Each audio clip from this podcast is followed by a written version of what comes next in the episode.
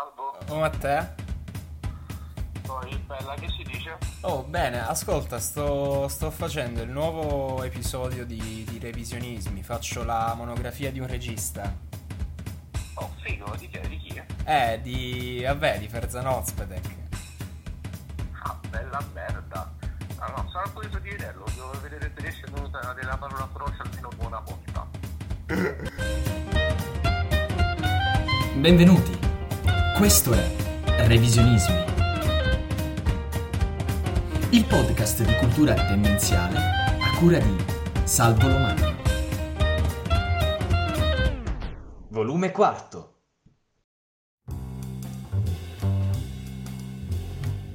Siamo tornati, più forti che mai. Quarto volume di Revisionismi. Ferzan Ozpetek, una monografia.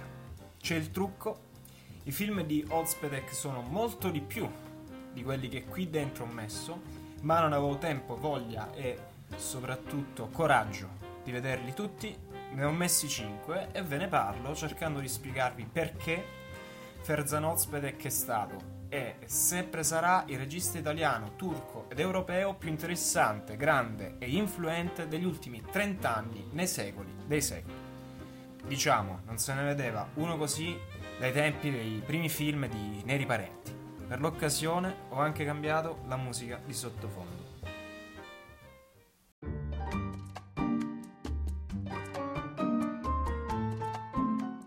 Prima di immergerci in questi cinque film, in questi cinque capolavori, è bene iniziare con un'introduzione su chi è Ferzan Ozpetek e noi lo facciamo nel modo in cui scriverete la tesi di laurea, copiando da Wikipedia.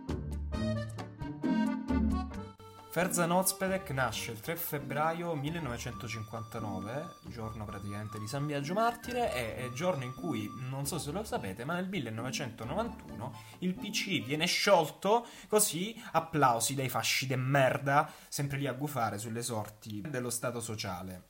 Ozpetek non è di origine italiana, ma nasce a Istanbul, o Bisanzio o Costantinopoli, in Turchia o Regno Persiano o Asia Minore il primo degli ottomani ad avere girato un film.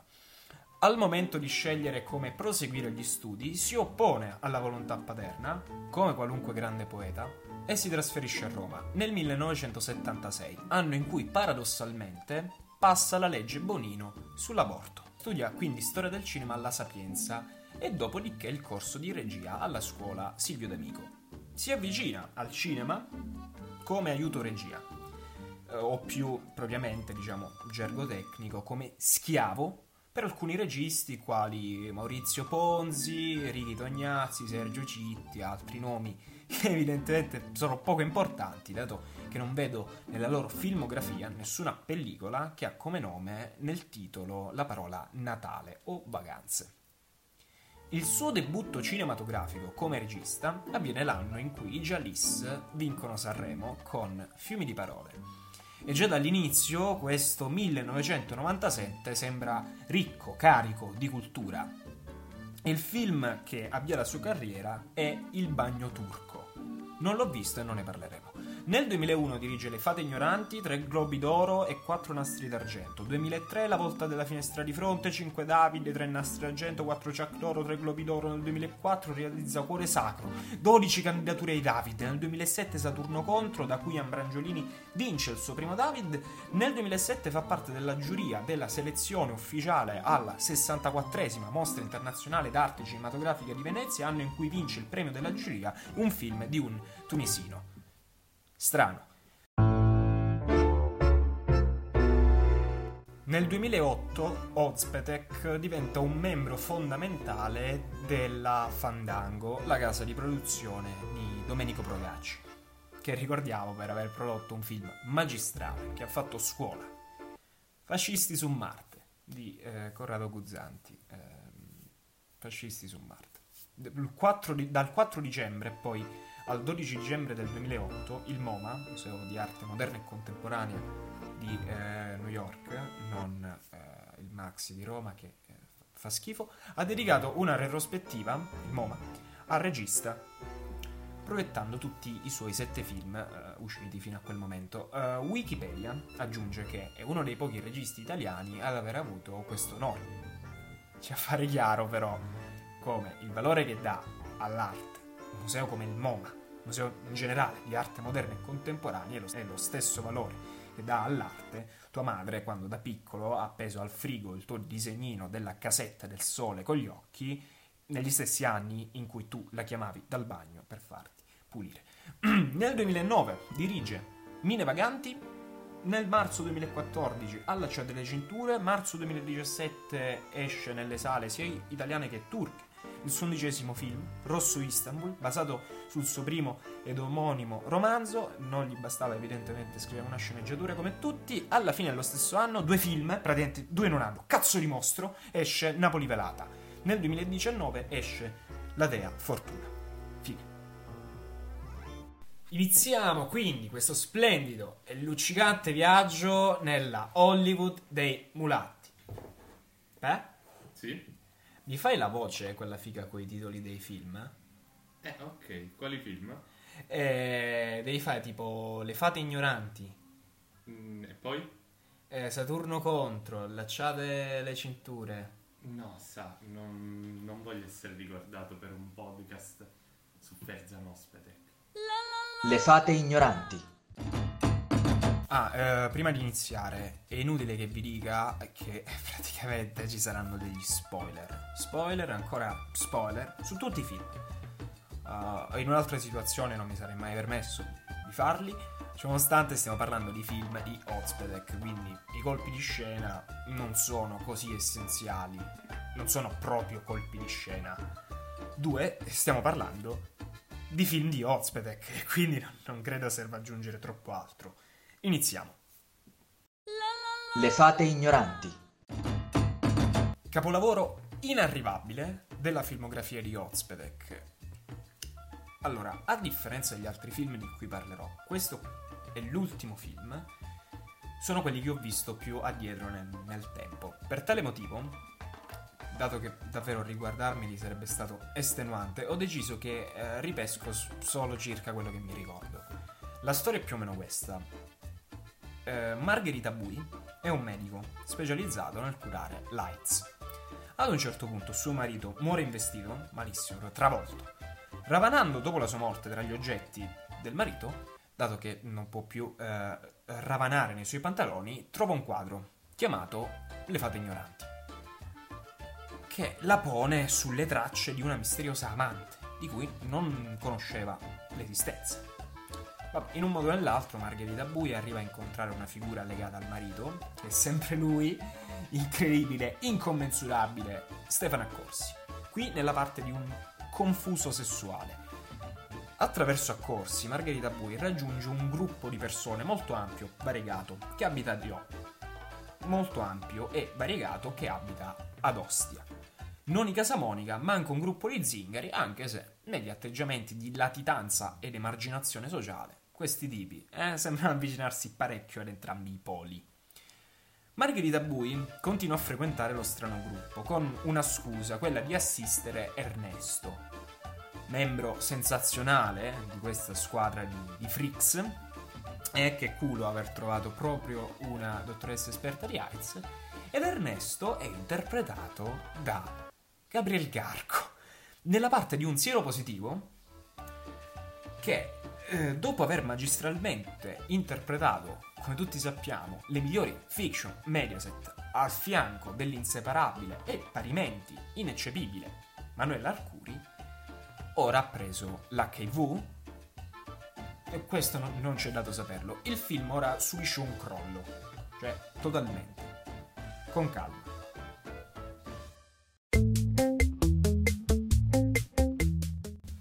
Margherita Bui e Stefano Accorsi litigano per capire chi amasse di più tra i due, il marito che è morto di lei e l'amante effettivamente di Accorsi. Perché? Non ci sono date spiegazioni. Gabriel Garco scappa perché scopre che il suo untore di AIDS, quello della passata, è morto. Perché? Non ci sono date spiegazioni. Margherita Bui e Stefano Accorsi si baciano Ma lei non era schifata da lui dopo che vede che praticamente stava per fare una cosa a tre? Non ci sono date spiegazioni. Margherita Bui scopre di essere incinta del defunto marito e va da accorsi per dirglielo. Ma erano passati mesi da quando il marito è morto. Perché lo scopre solo ora? Non ci sono date spiegazioni. Va da accorsi e lo sgama che parla male di lei. Lei fugge a quel punto in un viaggio all'estero, tipo mangia pregama. E il film si chiude così. Qual è l'insegnamento mh, di questo film?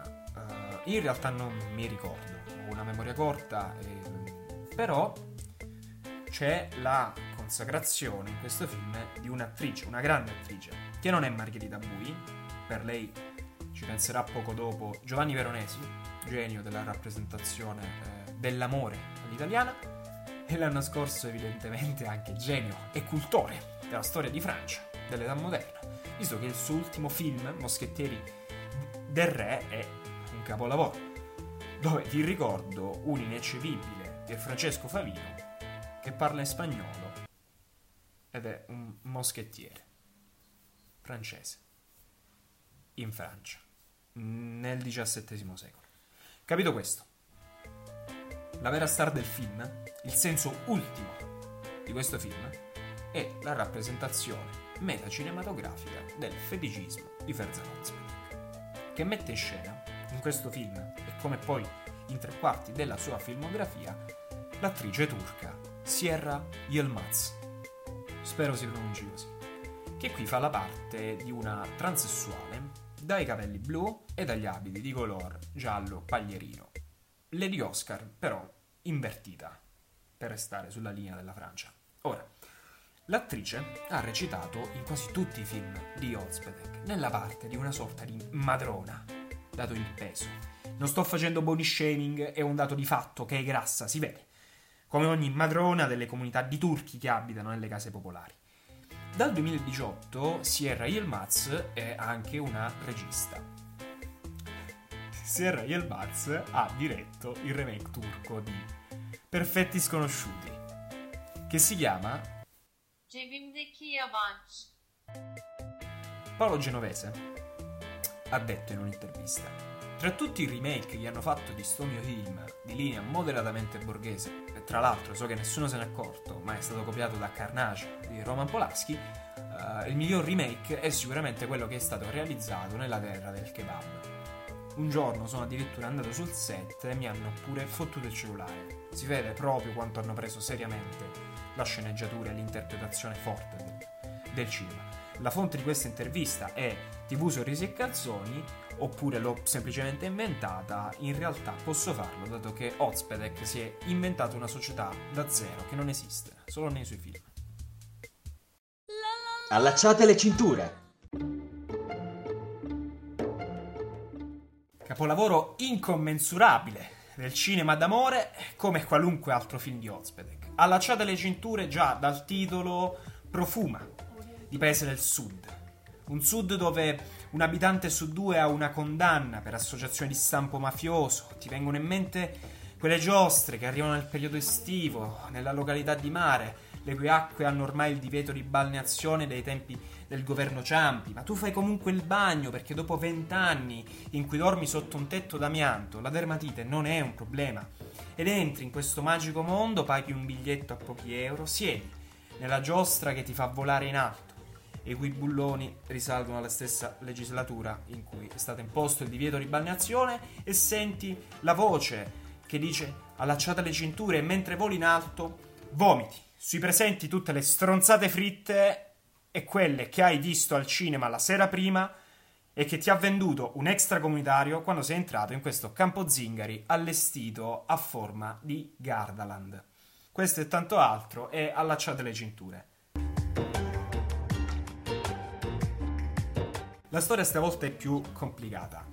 Kasia Smutniak è la protagonista del film. Il film è stato prodotto da Fandango. Direttore di Fandango è Domenico Procacci. Domenico Procacci è sposato con Kasia Smutniak. Eh? Si chiude proprio sto cerchio della meritocrazia attoriale. Ferzan, eh? Vabbè, lo perdoniamo. Poteva fare di peggio. Poteva chiederle favori sessuali come qualunque altro regista, ai casting per le protagoniste femminili dei loro film modernamente etici. Quindi Kasia Smutniak è la cameriera di un bar assieme a Carolina Crescentini, sua amica svampita e di dubbio gusto morale, visto che si scopre il fidanzato di Casia, e eh, l'amico gay, naturalmente, che è Filippo Scicchitano, quello di Scialla. Film che mi fecero vedere alle scuole medie, non sono romano, non mi drogo, non sono un delinquente, ma probabilmente lo potevo diventare se il mio mentore fosse stato Fabrizio Bentivoglio. Ora, prima di evolverci nella storia, vorrei dire che eh, in questo film, vi giuro, eh, l'omosessualità dell'amico non serve a nulla, fuorché introdurre l'altro polo, oltre a Casia, che è il protagonista maschile, Francesco Arca, che ricordiamo per film, vi giuro non ho idea, ha fatto due film. Questo è Scusa ma ti voglio sposare. Non ho parole.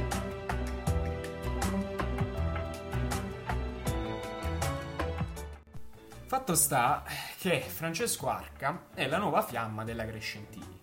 Toscano, razzista e omofobo. Bastava dire la sua provenienza e il resto degli aggettivi sarebbero venuti da sé. Come si evolve questa storia d'amore? Francesco Arca, che è profondamente odiato da Kasia Smutniak, si presenta alle 10 del mattino al bar in cui lavora e chiede una birra.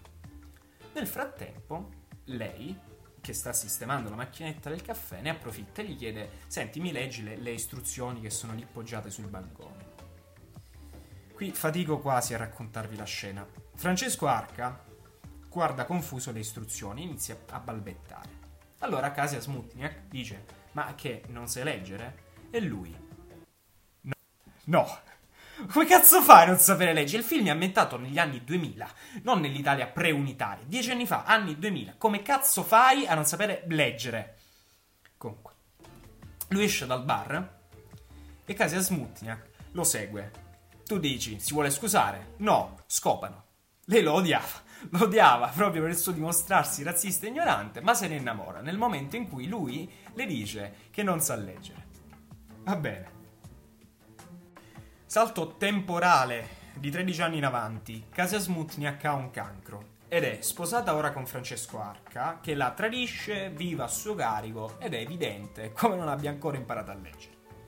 Mentre lei si distrugge fisicamente per colpa della chemio, lui, Francesco, dimostra il suo amore con una scena che Ferzan Ozpetek è riuscito a orchestrare in maniera magistrale.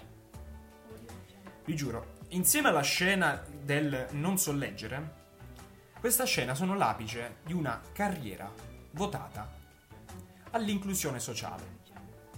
Kasia Smutniak ha ormai completamente perso i capelli e si ritrova sporca, smunta e pallida in ospedale. Francesco Arca va a trovarla di notte e fanno l'amore, così da dimostrarle quanto lui sia maturato ed è maturato anche il sentimento. Lui, che la tradiva fino a poche settimane prima, adesso è cresciuto nel rispetto femminile ed è pure diventato amico di eh, Filippo Scicchitano, appunto l'amico gay. E voi dite, vabbè, sì, bella, però cosa ha di sensazionale? Cioè, dov'è l'assurdità di questa scena? Vi spiego. Kasia Smutniak è obiettivamente una bella donna e quindi si fa schifo in quello stato di, di malattia e non vuole che Francesco Arca neanche in realtà la baci. Lui però, Francesco Arca, deve dimostrare il suo sentimento. Quindi tira e bolla sul letto dell'ospedale, tira e molla, lei le tira uno schiaffo e lui le salta addosso. Ve la faccio breve. La scena che doveva dimostrare quanto il sentimento di Arca sia finalmente maturato, andando oltre l'aspetto fisico, se guardata senza guardare tutto il resto, guardata così, è uno stupro, ai danni, tra l'altro, di una malata terminale. Bravo Ferzan Ozpedek. Applausi. Ferzan Ozpedek cosa ha fatto in questo film?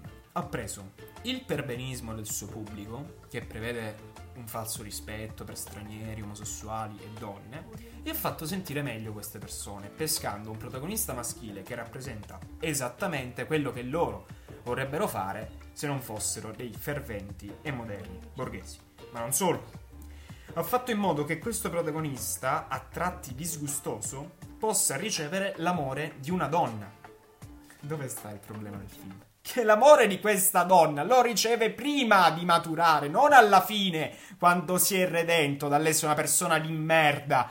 In conclusione, che morale ne traiamo? Se non sai leggere e usi parole come ricchione e zingaro, hai la stessa probabilità di trovare l'amore di un laureando in scienze sociali. Con la differenza che da te non ci si aspetterà mai nulla, perché già tanto se l'auto o la moto che guidi le hai comprate. Saturno contro. Capolavoro immane del cinema d'autore. La storia è semplice. Luca Argentero, che è fidanzato con Favino, ha un cospicuo e variegato gruppo d'amici. Variegato dal punto di vista della sessualità, naturalmente. A circa 15 minuti dall'inizio, Luca Argentero collassa ad una cena perché si è calato una pasticca, datagli da Ambrangiolini. Gli amici lo portano all'ospedale e capiscono però che non c'è nulla da fare. Scusate la rima. Vanno a vederlo in obitorio per salutarlo un ultimo saluto e poi alla fine, dopo un pianto di Favino e la scoperta che Ennio Fantastichini in passato se la faceva con Luca Argentero, si gioca tutti insieme a ping pong, così, nella casa a mare. Storia semplice di grande impatto, ricorda a tratti un cinema di altri tempi. E il sapore di questo film, che alla fine vuole farsi leggere come una commedia, è quello che potrebbe avere un'opera magistrale, come Il fascino discreto della borghesia di Louis Buñuel. Guardiamo quindi quali sono i personaggi di questo film, così da capire come ha fatto Ferzan Ozpedek a contornare una società perfettamente a livelli, mm, in un modo quasi equiparabile al film Il buco di Galdergastelu Rutia Monica. da qualche settimana su Netflix e che si dimostra insieme a Saturno Contro un prodotto che supera l'analisi sociale che avrebbe potuto avere Camus. Chi abbiamo? Luca Argentero, lo scrittore di favole, immagine esemplare della deviazione sessuale. Non tanto perché Argentero è gay, ma perché sembra chiaro come il suo orientamento sessuale sia motivato dall'intento di non abbracciare la deformazione professionale a cui lo porta il suo lavoro. I bambini. Chiaramente, questo sembra palese. Se tu nel ventunesimo secolo scrivi delle favole per bambini, o sei il nuovo Calvino o sei un pedofilo. In entrambi i casi sei assolutamente da emarginare. Poi c'è Favino, che fa il pubblicitario. Un'immagine quasi anacronistica, direte voi. Lo scandalo pubblicità 80 è passato da un po'. E invece, cosa fa il personaggio di Favino? Nasconde con la sua omosessualità i brogli finanziari che la sua azienda conduce. In tal modo, chi è che avrà coraggio? Chi? Chi avrà coraggio in questo mondo perbenista e pronto a puntare il dito su qualcuno di accusare in tribunale lui, un omosessuale? La carta del bigottismo in tribunale si gioca facile, opinione pubblica in giubilio, conto bancario con sede svizzera. Pure. Stefano Accorsi, il bancario. L'altra faccia di Tangentopoli, eminenza grigia della politica anni 90. Stefano Accorsi riconferma un personaggio malsano che mette pure le corna alla moglie, con una figlia che non fa altro che giustificare i suoi comportamenti altrimenti inaccettabili. La moglie di Accorsi è una poco importante che fa la uh, psicologa antifumo ed è un altro dei personaggi del film. Ora, se tu fai la psicologa antifumo, è chiaro come Stefano Accorsi è giusto, è giustificato che ti tradisca. Qualche altro personaggio, c'è Naturca, naturalmente la nostra Sierra, che fa la traduttrice, ed è sposata con una guardia, che però non è infame, ma servo di sua moglie. Così abbiamo problemi da parte di Ferzan Ozpedek nell'aver creato immagini deviate alle forze dell'ordine, come invece quello oltraggio al senso comune di Agab, uscito nel 2012, dove Marco Giallini picchia i ragazzini fasci di Forza Nuova. Bravo. Infine, il personaggio di Ambrangiolini, per cui ha vinto un David di Donatello alla miglior attrice non protagonista. Ed è esemplare come questo David Ambrangiolini lo abbia vinto per un personaggio che è quello di un'astrologa con problemi di tossicodipendenza.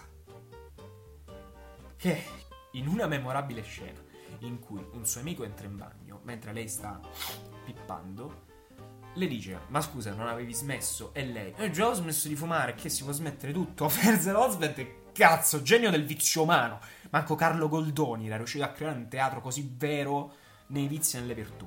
Tossici, depravati, evasori, adulteri, servi, seminatori di discordia. Saturno contro e la Divina Commedia, ma meglio, perché non ci stanno i toscani. Mine vaganti. Capolavoro imprescindibile della poetica di Ferzan Ozpedek. Le mine vaganti sono i gay. Non poteva essere altrimenti.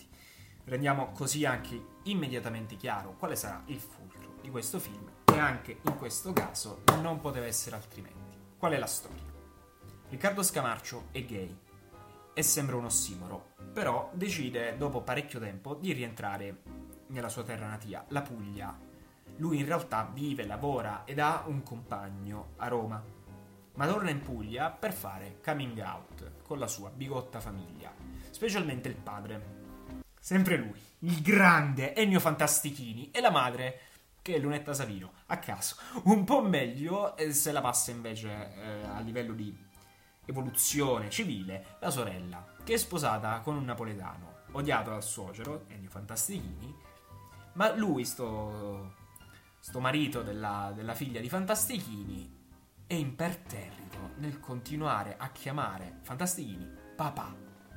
E aggiungo che se mio genero chiamasse me papà, pure io cercherei in ogni modo di esautorare sto cretino e mia figlia dall'eredità che lascerei. Eredità che nel mio caso è una lista di libri che non sono mai riuscito a comprare, ma che probabilmente non le interessa, perché a 18 anni sono certo mia figlia dirà, dopo essere presa il diploma il liceo classico sotto mia diretta imposizione, mi farà papà, io voglio fare la biologa.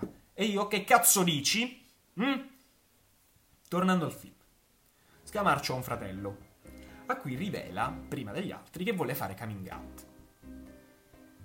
Il fratello però lo batte sul tempo.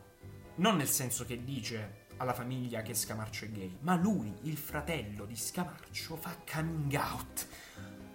Tutti si incazzano e Ennio Fantastichini si prende pure un infarto, non mortale per fortuna. Ora, il senso di questo, e io rispetto Ferzan Ozpedek per una tale umanità. Il gesto era per far capire a Scamarcio quale odio si sarebbe andato a tirare addosso se avesse fatto coming out. Per questo il fratello lo fa per prima. Ora, il fratello di Scamarcio è interpretato da Alessandro Preziosi. E questa umanità profusa in sceneggiatura si disperde, così si volatilizza nel tiro mancino la bastardo di Alessandro Preziosi, che ricordiamo per la magistrale interpretazione del conte Fabrizio Ristori in Elisa di Rivombrosa.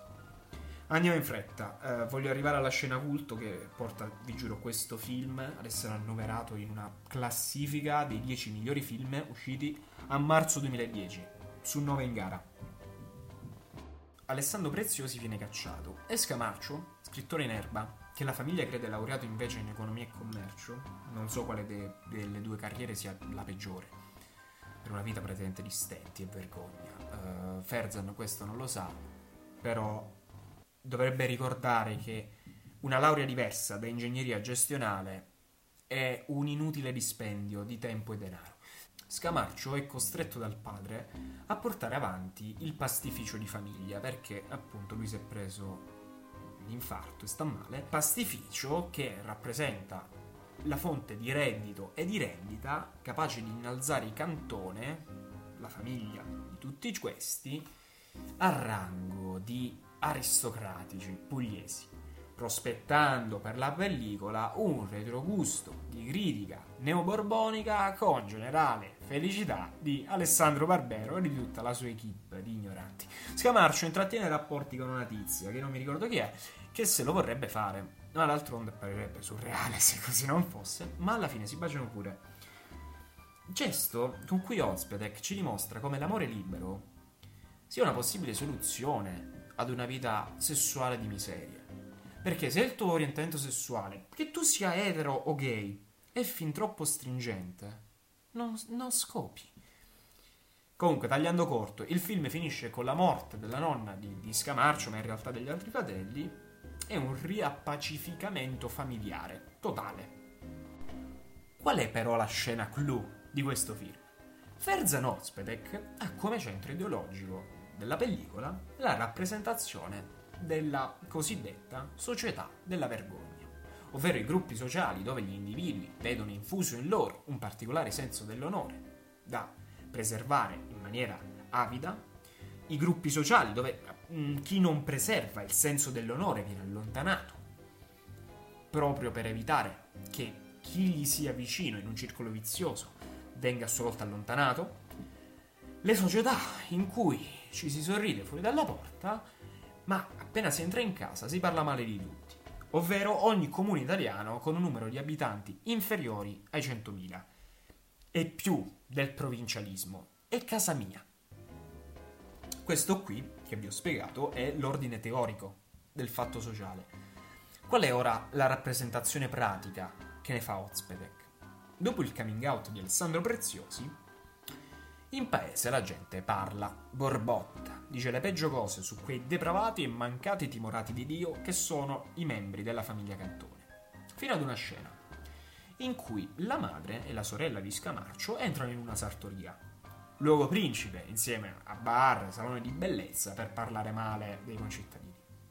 Entrano in sartoria e immediatamente le vede entrare ed entra dopo di loro la vecchia di bocca di rosa, è identica quella là, eh, così una vecchia ma è stata moglie senza mai figli, senza più voglia, si prese la briga, certo il cui dà tutto il consiglio giusto. Vabbè, una, una stronza.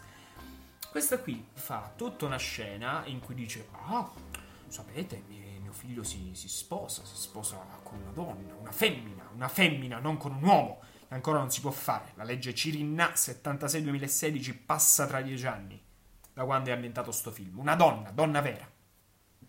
Indiavolate? Mamma e sorella di Scamarcio escono dalla sarta. E tu pensi, porca miseria, la società della vergogna ha vinto ancora. Invece no. Ozpetek ti scardina con un'abilità pirandelliana, un senso surreale utopico, tutta questa realtà. La mamma e la sorella rientrano e rompono lo schema sociale. Rompono la vergogna e l'onore. Distruggono norma e normalità. Con una delle frasi più esemplificative e modellanti che una narrazione corale di una società della vergogna non vedeva così fatta dei, dei tempi dei viceré di De Roberto. Entrano in sartoria, guardano negli occhi la vecchia di bocca di rosa e gli dicono: Bel matrimonio. Lo fa con una che chiamavano spiaggia libera, perché chiunque poteva piantare l'ombrellone. Ma, ma Ferza Rozpedek sei un genio! Napoli velata. capolavoro indiscutibile di Ozpedek e anche ultimo film di questa semi-monografia. Napoli velata. Lo vidi al cinema e fu una um, delle mie prime volte. La prima volta che feci un pitch. Cos'è un pitch? Lo vediamo dopo. Uh, qual è la storia di Napoli velata? Lo ricordo a fatica, stavo confuso durante la visione, non ci capì quasi nulla. I protagonisti sono Alessandro Borghi, che ricordiamo per essere personaggi sempre al limite così dell'accettazione sociale, vari ed eventuali criminali, suburra, non essere cattivo, un cieco che stupra come in The Place, proprio un santo. E poi naturalmente si è redento con il capolavoro di Sulla mia pelle, sequel di Aga. Protagonista femminile del film è invece Giovanna Mezzogiorno, reduce dall'ultima incredibile interpretazione in Tornare del 2019. Film che ha chiuso la festa del cinema di Roma, eh, scritto e diretto dalla madre di Carlo Calenda, giusto per capire la caratura morale della pellicola. La storia di Napoli velata è più o meno questa. Giovanna Mezzogiorno si fa Borghi, che interpreta sia un personaggio che ha il sapore di Stefano Accorsi e sia il gemello di questo personaggio, che è sempre un simile Stefano Accorsi, però tipo quando lui recita nei film di Muccino. Il primo Alessandro Borghi muore, male proprio, gli cavano gli occhi. Il secondo invece diventa una macchina di gelosia, di, di possesso. Il film ha una sorta di evoluzione perché la Giovanna Mezzogiorno indaga un po' su, su. Vabbè, ciononostante vi giuro non ci ho capito nulla, forché alla fine tipo il gemello, l'altro Borghi, non è vero, è una proiezione.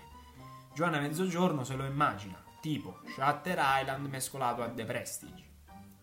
Scorsese e Nolan.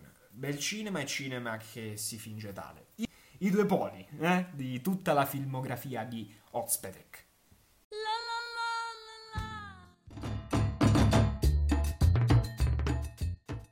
Perché ora possiamo dirlo? Io ho provato con ogni mia forza a parlare bene del cinema di Ferzan Ozpetek. Ci ho provato con tutto me stesso. Il ricordo che avevo delle fate ignoranti all'inizio, quando iniziai a scrivere questo volume, era in qualche modo un ricordo positivo. Vi giuro che però in questa settimana, guardandomi tutti i film di seguito, Saturno contro, La Cella Cinture, Mia Vacanti, io ho faticato, ci ho sofferto nel trovare i, paragro- i paragoni che funzionassero. Arrivato ora a Napoli velata, io ci volevo mettere il cuore nel scrivere questo film che è molto onirico, volevo dire stronzate tipo ah, meglio di otto e mezzo di Fellini, ma non è così. Ma manco lontanamente è così, cioè no, non ci si può provare. Questo film, come tutto il resto dei film di Ferzen, sono dei film mediocri. Peggio, sono dei film ipocriti. Si fingono evolutamente moderni. Parlano di questi argomenti, l'adulterio, l'omosessualità. Lo fanno con una boria, però un'ipocrisia. Medio borghese.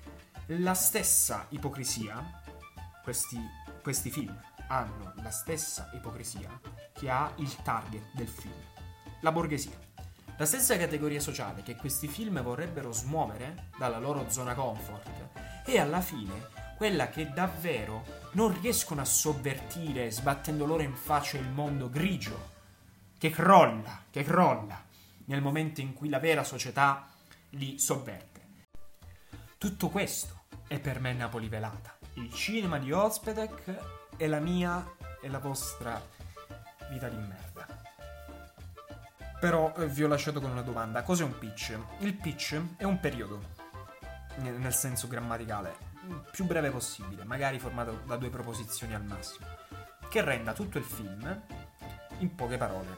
Tu usi questo pitch nel momento in cui sei uno sceneggiatore un regista e vai, con la coda tra le gambe, dal tuo produttore a spiegare l'idea per cui ti servono dei soldi. Ora, per come l'ho sempre inteso io il pitch, da Napoli velata in poi, la cosa divertente è che quando feci la prima volta non sapevo cosa fosse un pitch, quello che stavo facendo era un pitch, ma non lo è in realtà. Vabbè, sta frase ho pensato in poche parole, ok, il film però da divertente, quindi da quel momento l'ho iniziato a fare. Ora, io voglio concludere con il mio pitch di Napoli velato, il primo pitch in assoluto, che è una delle battute più acerbe e pessime della mia amatoriale e breve, brevissima carriera da finto comico sui podcast. Per Ozpetek, Napoli sarà anche velata. Borghi e la mezzogiorno, no. Il senso della frase sta nel fatto che Napoli è velata come la verità del film, mentre Borghi e la mezzogiorno scopano nudi. Uh, spiegare le battute è sbagliato, ma Frezen Ozpetek dirige ancora dei film, quindi...